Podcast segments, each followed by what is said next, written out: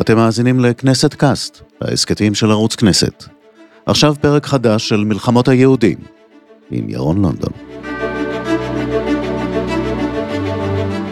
המחלוקת המדינית העמוקה ביותר שמשסעת את הציבור הישראלי אה, סבה על עתיד השטחים שנכבשו מידי ממלכת ירדן במלחמת ששת הימים. הכיסופים לנחלת האבות, הגשמתה של הבטחת האל לעמו הנבחר, עמדת הפלסטינים ומדינות ערב, עמדתן של המדינות רבות ההשפעה, הרצוי לישראל מבחינה אסטרטגית, הרצוי לה מבחינה דמוגרפית, כל התשוקות והשיקולים האלה משפיעים על דעת הקהל, על הנטיות הפוליטיות ועל מעשיה של ישראל.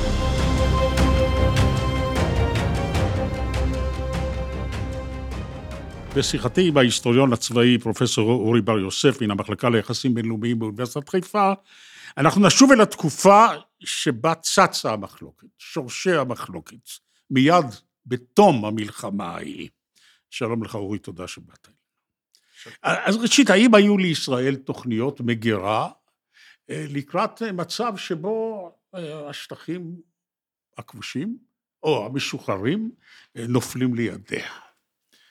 היו איזה שהן תוכניות, אבל הן לא היו מפורטות, זה לא עמד על הפרק, אף אחד לא ראה את המלחמה הזאת אה, מתקרבת. אם כבר ראו, אז דיברו בתחילת שנות החמישים, באמצע שנות החמישים, לכל היותר על איזשהו אה, אה, כיבוש בגדה המערבית.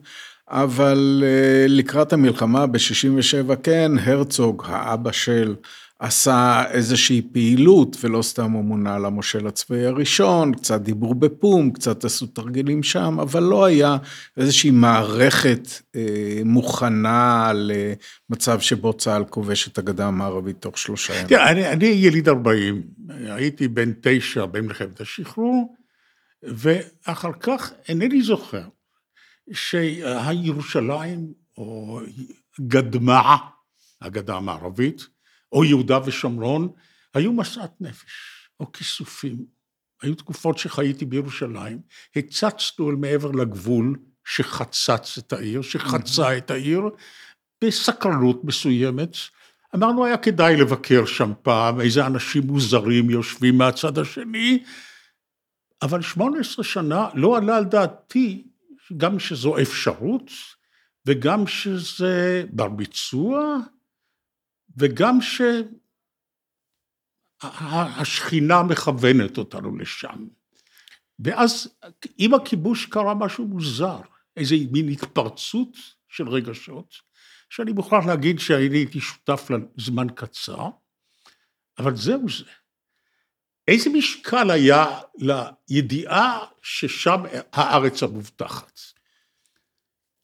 אני חושב שלרוב הציבור הישראלי, אם היה נאצר בערב המשבר של 67, כן, לפני 55 שנים, הוא לא היה מתחיל את המשבר ולא היה סוגר את מצרי טיראן, אלא היה בא ואומר, אתם יודעים מה חבר'ה, אני מוכן לעשות איתכם שלום, הגבול הבינלאומי זה הגבול הבינלאומי, חופש שיט במצרי טיראן ובתעלת סואץ, וחוסיין היה אומר, בואו נקבע את הגבול שלנו, הגבול הנוכחי, עם ישראל היה יוצא לרחובות וחושב שהמשיח הגיע. הבעיה היא שעם האוכל בא תיאבון. אנחנו היינו מוכנים בקווי 67 אה, לכל הסכם שהוא, כן, גם להסכמי אי לוחמה, מה שלא ייתנו לנו, זה היה החלום. כי היה ברור לפני המלחמה ב-67 שכל הסכם עם הערבים יחייב איזה שהם ויתורים, עם ויתורים טריטוריאליים או ויתורים של קליטת כמות גדולה של פליטים פלסטינאים. באה המלחמה ב-67' ובעצם בפרספקטיבה של 50, יותר מ-50 שנה, היא נתנה לנו דבר אחד מרכזי, שאני מניח שגם נגיע אליו בסוף, זה את גבולות 67. לגיטימציה לגבולות 67, זה גם מה שהמערכת הבינלאומית קבעה בהחלטה 242, שאף אחד לא זוכר אותה היום, אבל היא עדיין ההחלטה הבינלאומית הרלוונטית לגבי גבולות ישראל. ולכן עם האוכל בא התיאבון, עם ההתרגשות נדמה היה שאנחנו יכולים לעשות כל דבר שרק רוצים. לאט לאט מסתבר שזה לא בדיוק ככה, היום אנחנו חושבים גם שנוכל אולי, אה, לא יודע איזה שטחים להחזיק, הבעיה הדמוגרפית בעינה, אה, שתיים, אה, ארבע, שתיים בעינה. איך התפיסות אה, התפתחו? וראש הממשלה עומד לוי אשכול, שהוא איש כלכלה ביסודו, איש כספים וכלכלה, איש מעשי ומפוכח, לא נוטה להתרגשות. ולא נוטה לפתוס, וזה מה שעלה לו אגב במשרד הביטחון, שהועבר לידי משה דיין. כן. אותה מתינות שלו, אותה גמגום קל, אותה תרבות יידית שליוותה אותו, יידיש. והוא רוצה לשקול את העניינים בשום שכל. אבל היו לו ג'אשים, עיירים צעירים, יגאל אלון ומשה דיין. עכשיו, הם בעלי שתי התורות האסטרטגיות שבעצם מנחות את ההתיישבות הישראלית בשטחים הכבושים או משוחררים עד עצם היום הזה. קביעת החותם שלהם מוטבעת, מה הם משווים בדמיונם שיש לעשות? תראה, האדם אינו אלא תבנית נוף מולדתו, וכל אחד מהם הוא תבנית נוף מולדתו. ו... לא יודע, הם נפגשו לראשונה ב-1936-37 בקורס המ"מים הראשון של ההגנה, ומאז הם היו השניים הבולטים. יש את התמונה המפורסמת שלהם עם יצחק שדה בעלייה לחניתה ב-1938. שהוא מניח, הוא מניח את ידיו הגדולות מניח עליהם, את ידיו על, כן, והוא על נמוך כתפיהם, משניהם. כן. ו... יש משהו סימבולי בזה שדיין הוא אינדיבידואליסט שבא ממושב, ודיין, סליחה, ואלון. מצטרף לקיבוץ, ו... למרות שהוא מסג'רה. למרות שהוא מסג'רה, כן. משפחה בלתי אליטיסטית בעליל, אבל הוא אה, מצטרף לקיבוץ, וקיבוץ היא הדרך של היישוב לפני הקמת המדינה, וגם אחר כך בעצם להשתלט על שטחים.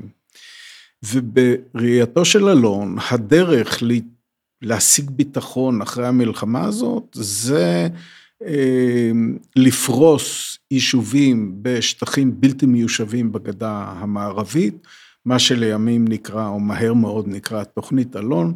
הרעיון המרכזי הוא לייצר חיץ בין ירדן לבין ישראל בבקעת הירדן, כלומר שצבא זר לא יעבור שם. ואיפה שיש אזורים בלתי מיושבים, אהלן וסהלן, נשים גם שם היישובים שלנו, מה שקובע זה גם העניין הדמוגרפי, ובעצם לייצר חיץ פיזי שבו יהיו יישובים, שהוא יסופח בצורה כזו, יהפוך להיות חלק כזה או אחר ממדינת ישראל, וזה ייתן לנו את הביטחון. צבא ערבי ממזרח לא יוכל לחצות עוד פעם את הירדן.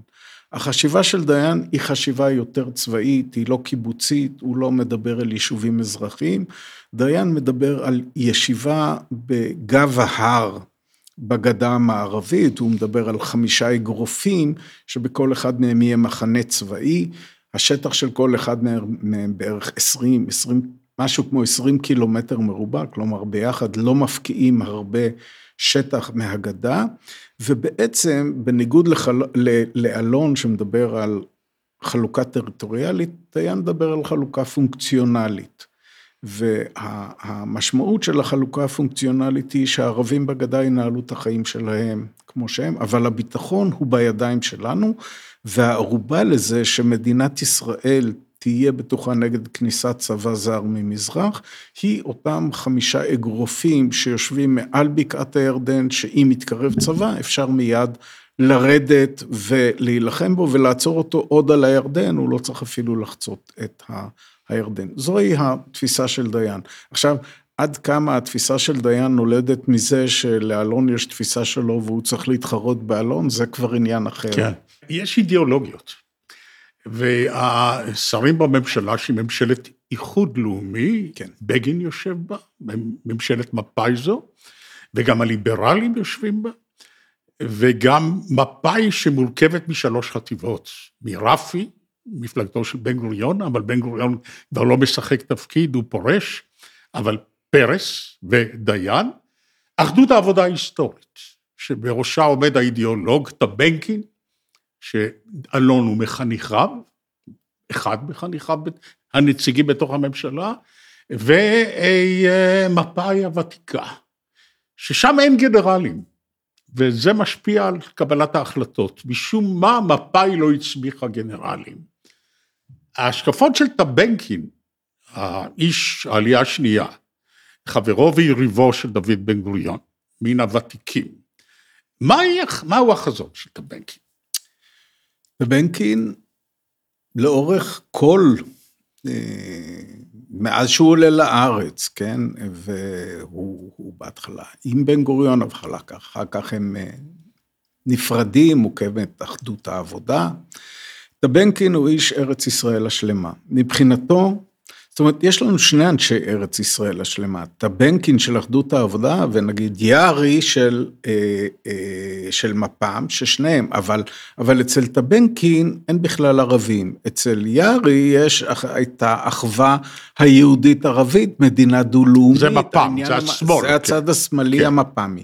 וכמובן, מצד ימין, אבל לא באגף הסוציאליסטי, יש לנו...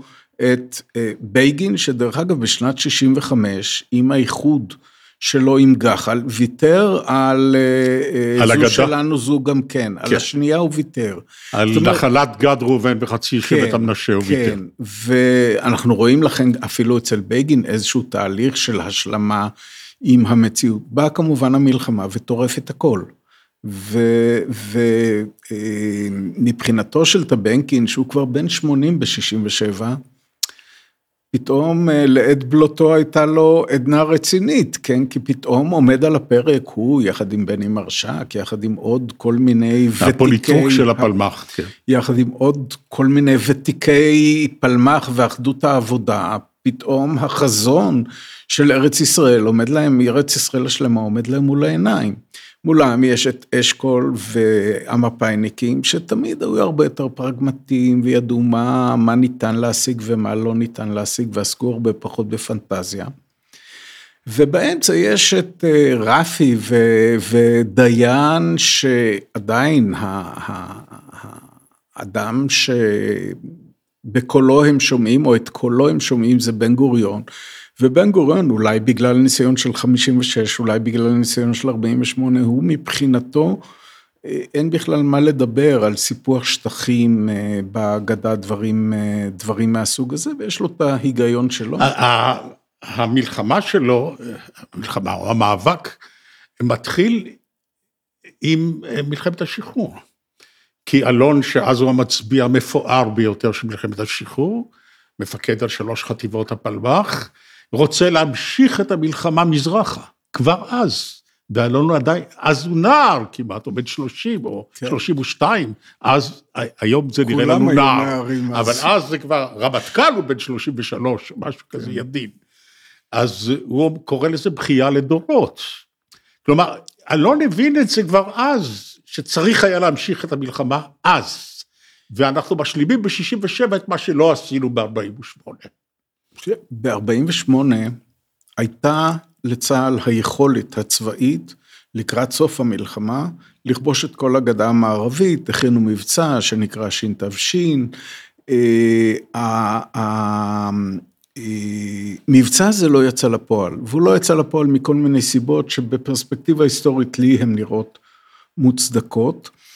אבל צריך לזכור שלאורך כל המלחמה ב-48, בינינו לבין הירדנים, או עבר הירדן, היו הבנות מסוימות. ההבנות אמרו שהירדנים, או עבדאללה, משתלט על השטחים שנועדו למדינה הפלסטינאית לפי תוכנית החלוקה בגדה המערבית, מה שהיה להם עם הגדה המערבית, והוא לא חוצה את הקו לתוך המדינה היהודית. וההבנות האלה בצורה כזו או אחרת נשמרו, ובמידה לא קטנה, מכיוון שהצבא הירדני היה הצבא הכי חזק במלחמה הזאת, הכי מאומן, הכי מיומן. למזלנו, למזלנו הוא לא ניסה לכבוש את תל אביב, כי אם הוא היה רוצה לכבוש את תל אביב, סביר מאוד להניח שהוא היה יכול להגיע לתל אביב. לא היה מי שיעמוד בפניו, בטח לא בשלבים הראשונים של המלחמה. ו...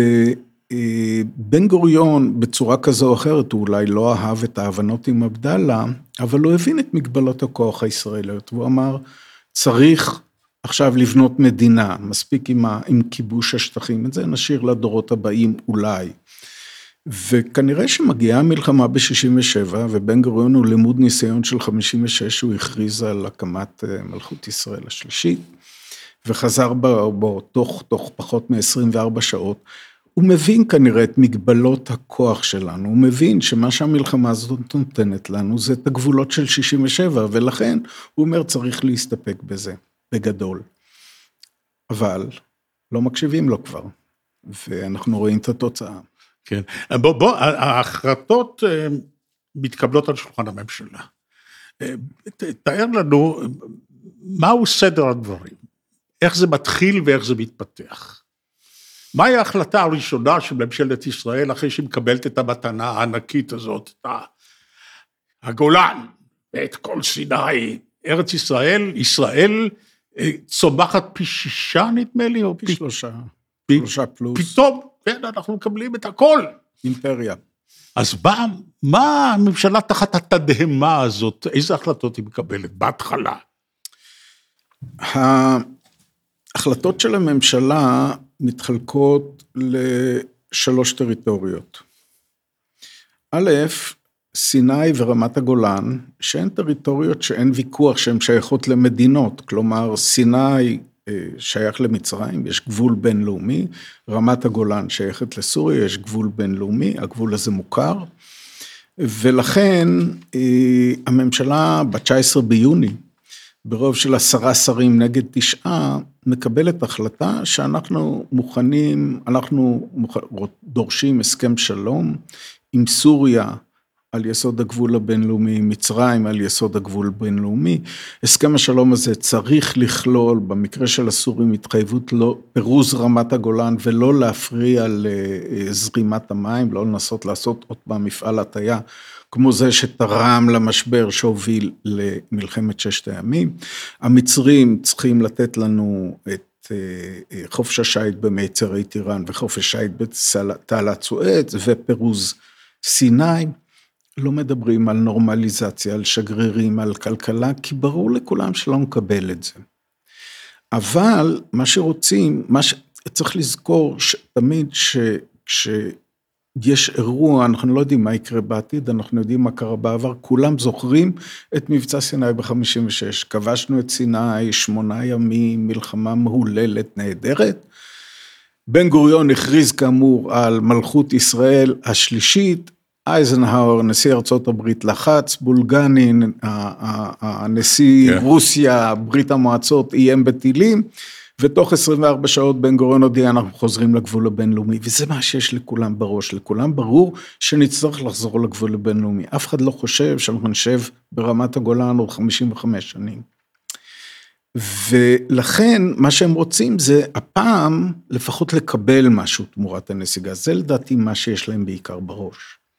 גם חלק מהסיפור זה שצריך לתת תשובות מהירות לאמריקאים, כי האמריקאים דורשים לדעת מה כוונות ממשלת ישראל וכולי.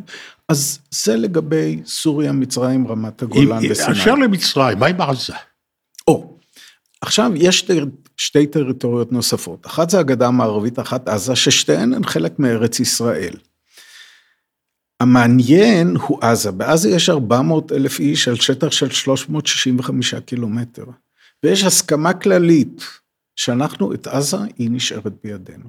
למה עזה נשארת בידינו? מה היא כל כך חשובה שאנחנו מוכנים להוסיף אוכלוסייה של 400 אלף ערבים תמורת שטח מאוד קטן למדינת ישראל? מסיבה מאוד פשוטה, בניגוד לגדה המערבית שנכבשה על ידי הירדנים ב-48' וסופחה פורמלית לירדן, עזה נשארה שטח צבאי כבוש מצרי, היא אף פעם לא סופחה למצרים. כלומר, עזה היא לא תראה אינקוגניטה, אבל היא... אזור שלא שייך לאף אחד, ולכן ברור שאנחנו צריכים, הוא צריך להיות שלנו. זה שיש בעיה דמוגרפית מאוד גדולה, נתגבר על זה, ניישב פליטים באל-עריש, ניישב פליטים אני לא יודע איפה, אחר כך מנסים להוציא פליטים לדרום אמריקה, יש מפה ועד הודעה חדשה. נדמה לי שפרס רצה לחכור את, את המושבה הצרפתית בדרום אמריקה. היה גם על היה זה גם דיבורים. לפני שנמשיך, אני, אני, אני רוצה לאייר את ההיגד על תחושת היופוריה. זה, זה מתבטא בהערצת הגנרלים המנצחים, כשאתה קורא אותם היום, אני חושב שאפילו אנשי ימין מושבעים, אה, שרוצים להחזיק בכל השטחים, אה, אולי אפילו, אני יודע, לכבוש את מצרים, יכירו באבסורדיות, בפתטיות של ה... היו אלבומי ניצחון, ואנשים כמו שרון או, או גורודיש או כאלה, וחיים חפר, שהוא איש שמאל, איש הפלמ"ח, כותב אה, אז אה, מקמות בידיעות אחרונות, נדמה לי. צריך לקרוא את זה, ואני אקרא מיד, כדי להבין באיזה אווירה היינו שרויים. אה, המקמה נקראת היינו כחולמים, והיא מקשרת בין העבר התנ"כי לבין ההווה. בין דוד המלך, הכובש הגדול, מי שייסד את הממלכה היהודית הראשונה, לבין ימינו.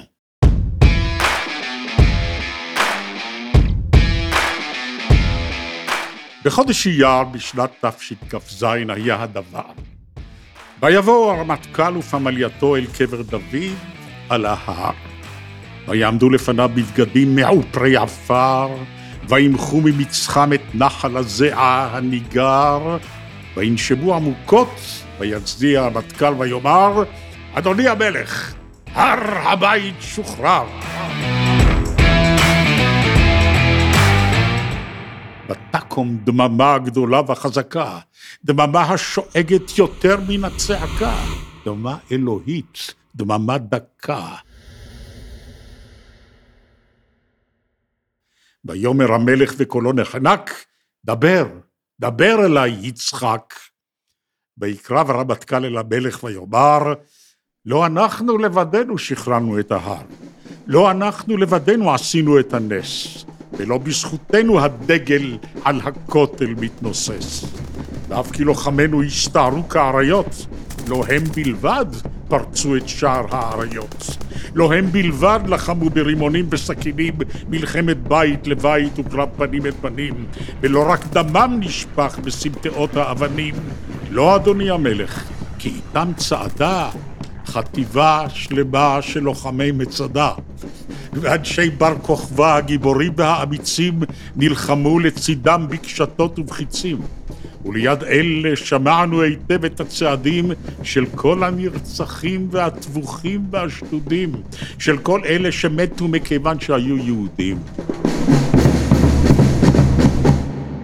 לידם צעדו כהולכים בסך כל עולי הגרדום ולוחמי תש"ח כל חללי הלח"י והאצ"ל והפלמ"ח, ויבנה בית המקדש במהרה בימינו. ונפרוץ את החומה, ולא פסקנו מלכת, כי השיר הזה בליבנו כמו אש מלחכת.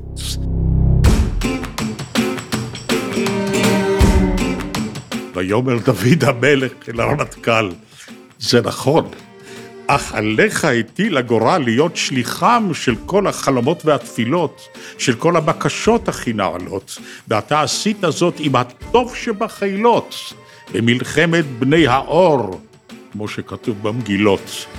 ויקום דוד המלך, ויטול את הכינור, ויבט ברמטכ"ל ועל פניו האור, וישר את השיר הזה לאמור, למנצח יצחק מזמור.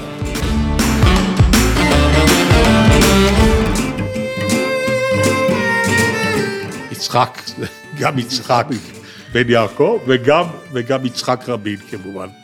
זה, אז אתה קורא את זה היום, באמת זה... זה, כן, אבל זאת הייתה, אתה יודע, אני... אני זה חשוב קופץ, מאוד, מפני ש... צריך להבין את האווירה. רק זה נותן לך להבין מה... אני קופץ שש שנים קדימה, אחרי מלחמת יום כיפור, אני זוכר שאני יושב בג'ניפה מיד אחרי המלחמה. ואני קורא את אותו, אותם עמודים בידיעות אחרונות שחיים חפר גם חיבר שם את המקאמות שלהם, ועמוס קנן כותב, ועמוס קנן כותב, הנאום המגומגם של אשכול היה הרגע האחרון של שפיות במדינת ישראל. כן, צריך להסביר מהו הנאום המגומגם. הנאום המגומגם היה הנאום שאשכול כן. נשא ברדיו מיד אחרי סגירת המיצרים, ותיקנו לו שם את הטקסט בנאום. גלילי. גלילי, גלילי עשה תיקונים, כן, ואשכול לא הבין אם הוא צריך להגיד ככה, הוא צריך להגיד כן. אחרת, והוא שאל, הוא לא ידע שזה שידור חי, הוא לא היה אמן התקשורת, כן. אשכול, הוא היה איש מעשה, אבל... זה מה שגרם למפלתו הפוליטית, הנאום הזה, כן. הנאום הזה. הוא לא יכול היה לצקת אה, עוז בגייסות הלוחמים. אבל בואו נחזור לאותה, לשולחן הממשלה. אז זאת ההחלטה, היא ב-18 ביוני, אומרים, אלה הם התנאים שלנו, מה עושים עם ירדן, עם, ה, עם הגדמה, הגדה המערבית? עם הגדה יש שלוש אפשרויות. אחת היא לנהל משא ומתן עם חוסיין על עתיד הגדה המערבית, ויש הרבה אינדיקציות מיד אחרי המלחמה שחוסיין רוצה לדבר, וגם השיחות מתחילות מיד אחרי המלחמה. אפשרות שנייה זה ללכת על תוכנית אלון בצורה כזו או אחרת, ואפשרות שלישית שמשתלבת קצת עם אה, התפיסה הפונקציונלית של דיין, היא אה, לקיים שיחות עם נכבדי הגדה המערבית על אפשרות של הקמת אוטונומיה או מדינה, אה, אוטונומיה, לא מדובר על מדינה פלסטינית, אבל איזושהי ישות פלסטינית שתשלוט אה, אה, בעצמה ותנתק את הגדה מהמלך חוסיין, ויש לכל אחת מהאופציות האלה יש אה, אה, יתרונות וחסרונות משלה, אבל מי שמטביע בסופו, זאת אומרת, מתחילות שיחות עם כל מיני נכבדים בגדה. הרעיון עולה, יש אה, אנשי ממשל, מה שלימים יקראו ממשל, כן, ויש אנשי מודיעין, ויש אנשי מוסד, ונוצרים קשרים, מדברים, ויש נכונות. אנחנו יודעים שמיד אחרי המלחמה, כמו שאצלנו הייתה אופוריה, בצד השני היה הלם, ותחת ההלם הזה יש נכונות לקבל הרבה מאוד דברים, הרבה מאוד פשרות שלימים הנכונות הזאת תתפוגג, ויש נכונות של נכבדי הגדה המערבית, מה שנקרא, להתנתק מחוסיין, שזה משהו שאולי הם שאפו אליו מלכתחילה, ותחת חסותה של מדינת ישראל להקים איזושהי ישות עצמאית זה לא מבשיל. ומה שהופך לדומיננטי בעצם בתפיסה הביטחונית ובעיקר ההתיישבותית הישראלית אחרי המלחמה זה תוכנית אלון. והיא קובעת לפחות עד אה, אה, עד תחילת הקמת התנחלויות במרכז הגדה המערבית, כן, עד 74, 75, היא קובעת את מפת ההתנחלויות הישראליות בשש, שבע שנים אחר כך. אבל עוד לפני זה מספחים את ירושלים. זאת אומרת, הסיפוח כן. הרשמי, הגושפנקה החוקית היא רק ב-1980, אם אני לא טועה. אבל הסיפוח מתרחש כמעט מיד. כן. אם אינני טועה, ממנים ועדה שתקבע מה הם, ראשית כל חוקרים. רחבעם זאבי, קצין בכיר במטכ"ל, אני לא חושב mm. שהוא היה אלוף עדיין אז, הוא כבר לא היה אלוף? לא, עוד לא היה אלוף. נרקיס היה עוד אלוף אה, אה, פיקוד מרכז. אבל הוא נחשב לסייר הבכיר של הפלמ"ח, הוא מכיר את הטופוגרפיה, והוא מביא החלטה אה, שבסופו של דבר, יש מי שיראו בה ניצחון גדול, בבירותינו את ירושלים היום, עם הבעיות של סיפוח השטחים בסביבה, היא מעמידה כמובן גם שאלות. אז רוצים תקן אותי אם אני טועה, אני עושה את זה בקיצור כדי לחסוך ממך עמל, מה שפחות ערבים בירושלים הוא מה שיותר שטח בירושלים. אז מה שיוצר ירושלים ארוכה, ירושלים לאורך גב ההר, מרמת רחל ועד רמאללה, פחות או יותר. ואז במשך השנים הדמוגרפיה לא משחקת לטובתנו. והערבים מתרבים, ואז אומרים לספח עוד שטחים עם עוד יהודים, כדי שיהיה רוב יהודי בירושלים. ואז מספחים לירושלים גם שטחים במערב. וכך ירושלים הופכת לעיר ענקית, מטרופולין ענקי, שהיום, כשאנחנו מדברים היום, בחודש, אה, בחודש מאי, 22, הפרופורציה, נדמה לי, הדמוגרפית היא 40-60, נדמה לי. נכון? סביר להניח, כן. כן. אבל, אבל אם יותר לי, כל הפרינציפ של מקסימום שטח, מינימום ערבים, זה כמובן תמצית התפיסה המפאיניקית כן. לצורך העניין הזה, ותמצית התפיסה הישראלית. גם, גם אצל אלון, הוא רוצה מקסימום שטחים, אבל שיהיו בלתי מיושבים. את השטחים המיושבים, שעם זה נראה עוד מה, מה יהיה. כנ"ל בירושלים, אגב, חלק מהנקניק הזה, זה הרצון של ירושלים יהיה שדה תעופה, כלומר את עטרות. אז עטרות צריכה להיות חלק מירושלים, זה כבר התפשטות צפונה מאוד מאוד אה, משמעותית. נדמה לי שזה אחד האבסורדים הגדולים של הסיפור. נדמה לי שבעטרות, שהיא הסיבה שבגללה ירושלים התפשטה צפונה, נחתו שני מטוסים בכל ההיסטוריה של שדה התעופה. שדה התעופה של מדינת ישראל לא נמצא בעטרות, בוא, בוא... אבל לא הייתה התנגדות או שאלות לגבי המרחב הזה המטרופוליטני העצום שנקבע ככה זה חלק מהאופוריה. הרצון היה לקבוע, הרי גם לא יצאו בהכרזה ולא העבירו חקיקה, בעצם העבירו את זה בכל מיני סעיפים שדה פקטו הפכו את ירושלים למאוחדת. אז טדי קולק לחץ מפה, הוא היה ראש עיריית ירושלים, וכמובן כל אחד רצה שירושלים, שהיא עכשיו על, על ראש שמחתנו תהיה מאוחדת, אז עשו את זה באמת בחופזה.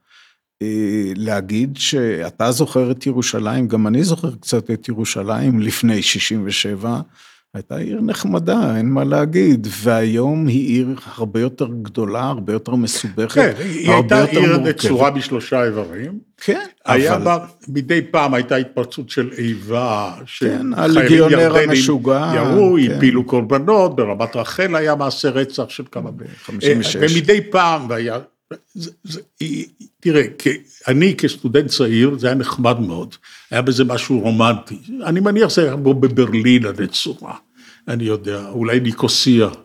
אבל, אה, אבל אני לא, לא אכחיש שהתחושה שמעכשיו נוכל להלך בסמטאות העיר העתיקה, הייתה מאוד מפתה.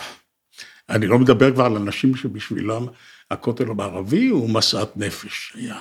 ואני זוכר את ההתפרצות ואת הרס שכונת המוגרבים שם, אבל בעיקר הייתה תחושה, עכשיו הערבים יכירו אותנו באמת. ועכשיו ויראו, הם ידעו. ויראו ש... כמה אנחנו נחמדים, mm-hmm. ואפשר לעשות ביזנס, ואנחנו נקנה בעיר העתיקה. והייתה תקופה של חודשים אחדים עד הפצצות הראשונות, אולי אפילו יותר מכמה חודשים. היו מעטים שכפרו בעונג שבזה. תראה, אני חושב שהתחושה של האזרחים היא התחושה של האזרחים, והם אזרחי מדינת ישראל, ברור שהיינו באופוריה בלתי רגילה. אם, אם באמת, אני גם זוכר איך הסתכלנו מנוטרדם על חומות העיר העתיקה, ופתאום אתה מסתובב בתוך העיר העתיקה. ו... התחושה הייתה בלתי רגילה, אבל אה, אני מדבר על אה, מקבלי החלטות, על הממשלה, והשיקולים של הממשלה הם שיקולים גם אחרים, שיקולים ביטחוניים. והאמת היא שהאופוריה שהיא נחלת האזרחים, היא בצורה כזו או אחרת גם נחלת השרים, כי אתה רואה שרים, מקבלי החלטות, אנשי צבא, הם חלק גדול מהם מדבר במונחים של אחרי המלחמה הזאת אין לנו כבר בעיות ביטחון. עכשיו אתה לוקח בחשבון מספרית את העשור שבין 57 ל-67, העשור הטוב ביותר בתולדות מדינת ישראל, נהרגו בערך 200, היה 200 קורבנות אויבה בערך בעשור הזה, כן, בעשר שנים, 20 לשנה.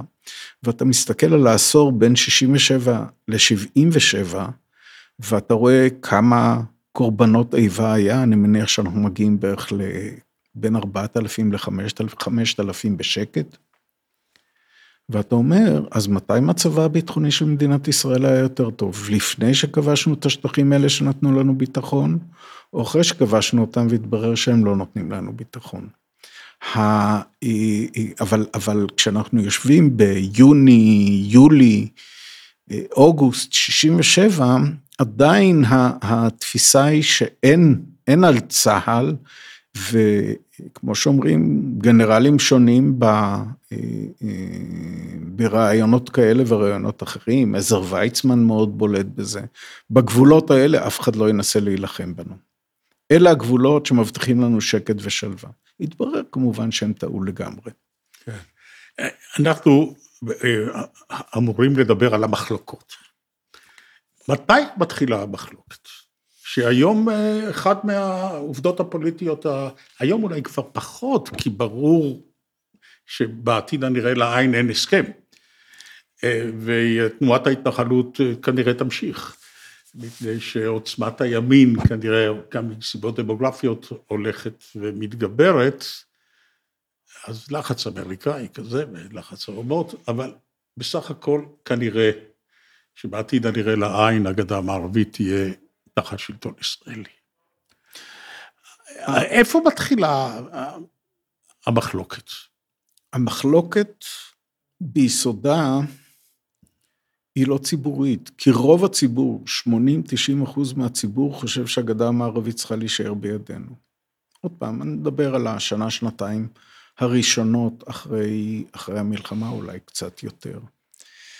המחלוקת הציבורית לגבי עתיד השטחים היא מתעוררת יותר מאוחר, כאשר יש לנו את הליכוד, שהופך להיות מפלגה הרבה יותר גדולה, אופוזיציה אמיתית, ויש לנו, ויש לנו את בגין, שפורש מממשלתה של גולדה מאיר, כאשר גולדה מקבלת את יוזמת רוג'רס, אז המחלוקות האלה מתחילות יותר לצאת לשט, לאור. יש לנו מחלוקת בין תפיסת התפיסה של יגאל אלון לתפיסה של משה דיין, ששניהם יושבים בממשלה, שניהם חברים מכובדים בממשלה, שניהם המומחים הביטחוניים של הממשלה. אבל משה דיין אף פעם לא ניהל איזה מלחמות גדולות על, על עמדותיו, וגם במקרה הזה הוא לא מנהל, ובעצם כאשר ישראל עושה משהו בשטחים, זה בגדול לפי מפת ההתיישבות של אלון. כלומר, כשמסתכלים היכן הוקמו ההתנחלויות, הם הוקמו ההתנחלויות הראשונות, לא התנחלויות, היישובים הראשונים הוקמו בבקעת הירדן, כמובן ברמת הגולן, אה, אה, לפי פחות או יותר תוכנית אלון. המחלוקות מתגלעות כאשר מתברר שהשטחים לא נותנים לנו בהכרח שקט ושלווה, כאשר לדעתי במידה רבה האינתיפאדה הראשונה מעלה על הפרק את העניין של, של עתיד השטחים, כי אז, עד אז אין כל כך, זאת אומרת, יש את, את, את חוסיין, אבל זה אף פעם לא יוצא החוצה כאילו מגיעים לשיחות אולי ב- ב- ב- אחרי מלחמת יום כיפור, קיסינג'ר מנסה לקדם איזשהו הסדר עם חוסיין וזה לא הולך, ויש התנגדות גדולה מצד הימין, אבל המחלקות הגדולות מתגלות יותר מאוחר, אחרי שחולפת האופוריה של מלחמת ששת הימים. יש גם אז, מצד אחד, יש קבוצה של הוגים, סופרים, אומנים מאוד מאוד חשובים, אלתרמן, הזז מצד שמאל נאמר, ישראל אלדד, אחד ממנהיגי הלח"י מצד ימין של המפה הפוליטית, וכולם ביחד מיד אחרי המלחמה מפרסמים קרוז שאומר לנחול את הארץ כולה. זה מדהים, כשמדובר באנשים כמו אלתרמן וכדומה, שהם נגרפים אחרי אותה, אותה, אותה, אותו מצב רוח. יש אנשים כמו אה, אה, אורי אבנרי, או כמו פרופסור ישעיהו ליבוביץ', שמזהירים אותנו מפני האסון הדמוגרפי והתרבותי בעיקר, ששליטה על עם אחר, והם עושים את זה מיד אחרי המלחמה. בל נהין לכבוש את השטחים האלו ולספח אותם למדינת ישראל. יש גם אותם. עכשיו, מצד שני, יש כוחות שעדיין הם כוחות אה, נדמים להיות כוחות אה, שוליים בחברה הישראלית, תלמידי הרב קוק. בסופו של דבר, מה שקבע את ההיסטוריה של מדינת ישראל, אולי לדורות, זה אוונגרד של חובשי כיפות סרוגות, שהם הכריחו בסופו של דבר את מדינת ישראל להכיר בכך שהיא מספחת בצורה כזאת או אחרת את ארץ ישראל כולה. אני חושב שזו דוגמה פנטסטית לכוחו של אוונגרד, חדור בתחושת שליחות, עקשן, מוכן להקריב, מחונך לכיבוש, כיבוש העבודה, כיבוש המנהיגות, כיבוש הקרקע, והוא לא מוותר, והוא מנצח את הרוב. אתה, אתה מסכים עם מין תפיסה כזאת שלי, את מה שהתרחש פה ב-20 השנים האחרונות? ביותר, בעצם זה מתחיל תלמידי הרב קוק עוד לפני המלחמה כבר, הוא מדבר על, על, הרי תלמידיו טוענים שעוד לפני המלחמה הוא דיבר על חזרה לירושלים ולכותל ולקדושים כן, במקומותינו. כן, אבל זה הכל כמעט לא נשמע, לא? אבל אני, אני חושב שבפרספקטיבה, אני מסכים איתך, אני חושב שבפרספקטיבה היסטורית, הציונות החילונית הייתה מהפכה יוצאת מן הכלל. אולי אחת הגדולות בהיסטוריה, אם לא הגדולה, בכל תחום שהוא היא הייתה מהפכה טריטוריאלי, עיסוקי, לאומי, מה שאתה לא, תרבותי, הכל. אבל המהפכה הזאת הלכה ונגמרה בסוף שנות החמישים, תחילת שנות השישים, אתה רואה שהמהפכה נגמרה, יש לנו גבולות, יש מדינה, אשכול, המעבר מבן גוריון לאשכול, זה מין מעבר שמשקף את הרצון לנורמליות, כן? נורמליות זה ההפך של המהפכה, היא השיגה. הדבר היפה זה שהמהפכה הזאת השיגה הישגים בלתי רגילים, היא ניצחה, הקמנו מדינה, הכל טוב ויפה. ואז יש את המלחמה ב-67, המהפכה החילונית כבר נגמרה, ומתחילה המהפכה הדתית, הלאומית. תקרא לה איך שאתה לא רוצה. ואת המהפכה הזאת, בצורה כזו או אחרת, אנחנו חיים עד היום, אנחנו עוד לא יודעים איך היא תיגמר כמובן, כי זה עדיין לא סיפחנו את הגדה, לא כל העולם הסכים שנספח את הגדה, יש היום בין הירדן לים, יש היום בכל זאת רוב ערבי ולא רוב יהודי. יש פה כמה בעיות שמעיבות על ההישגים הגדולים של גוש אמונים ויורשיו, אבל נראה מה יהיה. אני מודה לך מאוד, אורי, תודה. תודה ששוחחת איתנו. תודה רבה.